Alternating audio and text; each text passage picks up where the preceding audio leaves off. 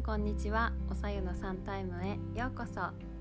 えー、前回から東海道シリーズが始まりまして今回は東海道シリーズ2ということで、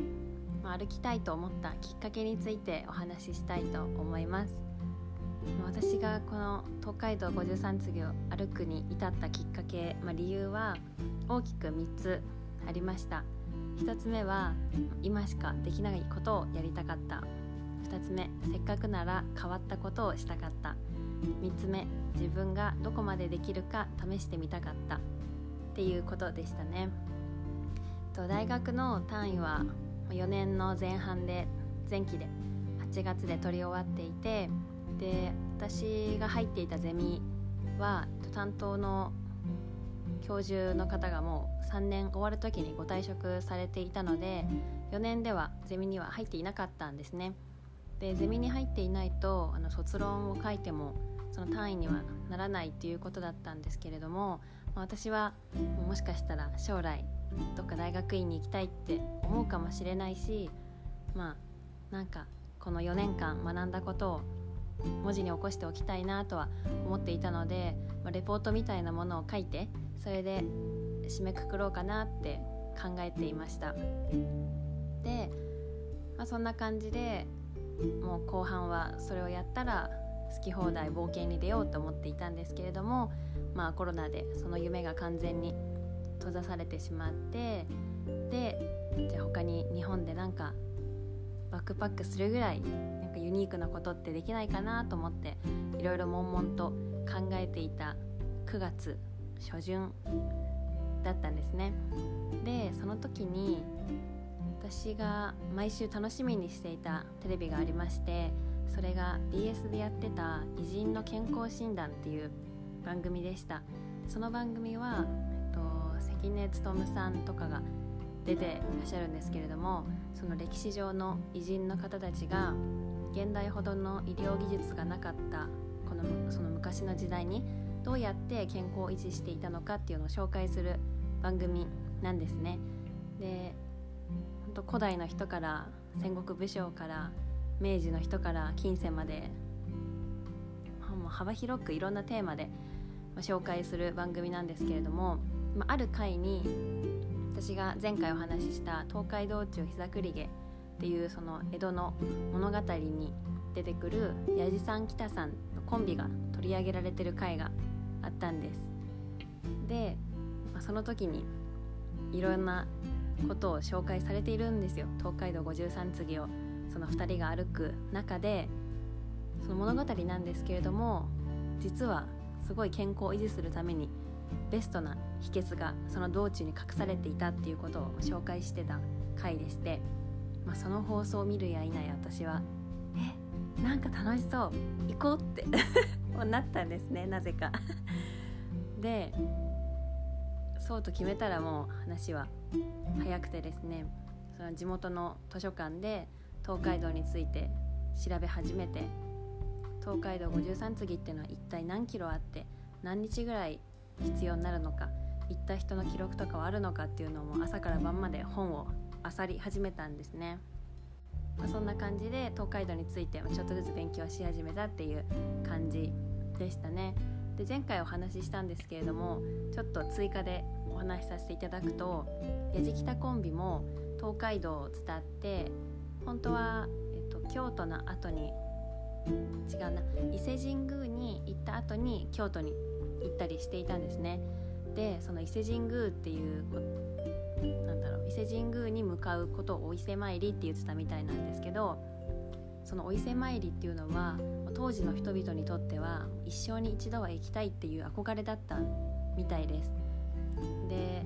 豊作やその商売繁盛も伊勢の神様のおかげだっていうことでおかげ参りそのおかげさまのおかげ参りと呼ばれることもあったそうでした。でその一方でその伊勢参りに向かうっていう定定ですよ。その定であればその幕府や藩の領主ですよね。自分の国の一番のお偉いさんから怪しまれることなく通行手形を受け取れて外に出やすかったらしいんですね。なので多くの方はその伊勢参りをするっていう体で通行手形を受け取って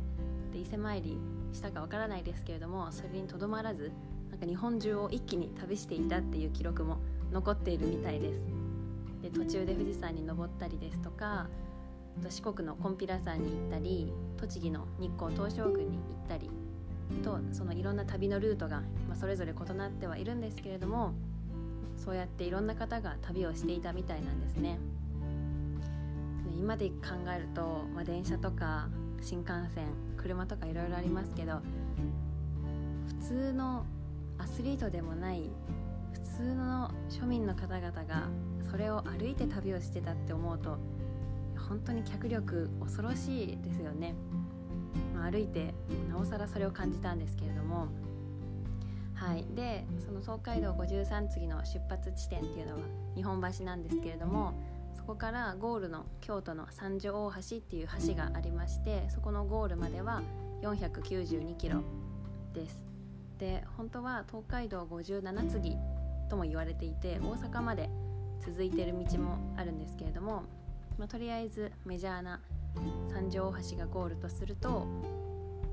合計492キロということでした。でその約500キロを昔の人は12日から14日でたどり着いていたみたいでした。でも現代人の脚力ではまあ行ける人もいるらしいんですけども大体はもっとかかると書かれていましたね。本か何かで見た時に。で、まあ、1日20キロから30キロ歩いても20日以上はかかる計算になります。で何がすごいってその脚力だけじゃなくて昔は防衛の目的とかいろんな政治的な理由があったので川に橋がかかることが禁止されていたんですね。でも東海道ってたくさん川があるんですよ。静岡とか特に。どうやって渡っていたかっていうとその川を渡る時は肩車をしたり川越し人足って言って川を越える人の足って書くんですけどそういう川を渡りたい人を運ぶ仕事専門の人がいたりしました。でそういう人は運ぶ時に結構川の水位とかも日によって違ったりするのでその膝ぐらいまでだったら今日はいくらとか腰までだったら今日はいくらって高くなったりするみたいでそうやってお金を稼いでる人もいたみたいでした。で東海道関連の浮世絵っていろいろありましてそれを見てると結構出てくるんですよ。その川を越えている浮世絵っていうのが。で有名なのが大井川っていうめちゃくちゃ長い川がありまして難所って言われていたんですけれどもそこを渡る時の浮世絵みたいのがあるんですね。でもほんととんでもないカオスですよ今から見ると。なんかすごい太い竹みたいのが、2本ありましてでそのなんだろう平行にその竹があってその間に人が1人乗れるぐらいの板っていうんですかね。そういうのがくっついててでそこに着物を着てる女性が乗ってるんですね。でその竹をその川越人足の方々は担いでで川を渡っていくっていう絵なんですけどなんかもうとんでもないカオスですよ。本当に。すごいですよ。なんかちょっと見てみてください。あの大井川の図東海道ってググればすぐに出てくると思うので。もうなんか着物だってもうスレスレだしこれ絶対着くまでにびちょびちょになっちゃうよねって思いますしあとなんか着物濡れそうで嫌だとか女性だったら思わないのかなとかあと溺れたりとかしなかったのかなとかあと極寒の冬とかどうしてたんだろうとかなんか乗ってる方も気が気じゃないっていうかシートベルトとかも ないしまあでもこれが普通なら誰も何とも思わないのかなとか、まあ、思いながら私は大井川の綺麗な橋を渡っていましたけれどもなんか本当に今では考えられないようなことが普通にいや江戸時代の人たちすごいなって思いましたね、まあ、結構浮世絵とか見てみるとその違いがあったりして面白かったですね。はい面白いので是非見てみてください。で、東海道っていうのもそのきっとそこまで舗装を昔はされてなかったでしょうし天候によってはその川の氾濫とかで自然災害の影響も受けやすかったみたいなんですね。でそういう場合は川を1日渡れなくて足止めを食らうってことも多かったみたいでそういうことを踏まえるときっと江戸時代の人たちは1日40キロ以上歩いてたんじゃないかとも考えられているそうです。1日40キロってもうフルマラソン毎日するってことですよ。もう見客にも程があるっていうか逆に今が歩かなすぎるんですかね。そのどっちもなのかもしれないですけれども。いやーすごいですね。で一番最初にスタートする日本橋から1つ目の宿場町までは品川宿なんですけどそこまでは1 0キロぐらいあるんですね。でいざ歩いてみるとまあ1 0キロって、まあ、人によっても感じ方それぞれだと思うんですけど私はめちゃくちゃ長く感じたんですね。でいろいろ本読んでみると昔の人たちはお見送りをする人たちも一緒に品川宿ぐらいまでは来てバイバイしたって 書いてあって品川宿ぐらいまで、まあ、1 0キロぐらいまでなら一緒に歩いてお見送りをするぐらいだったみたいです。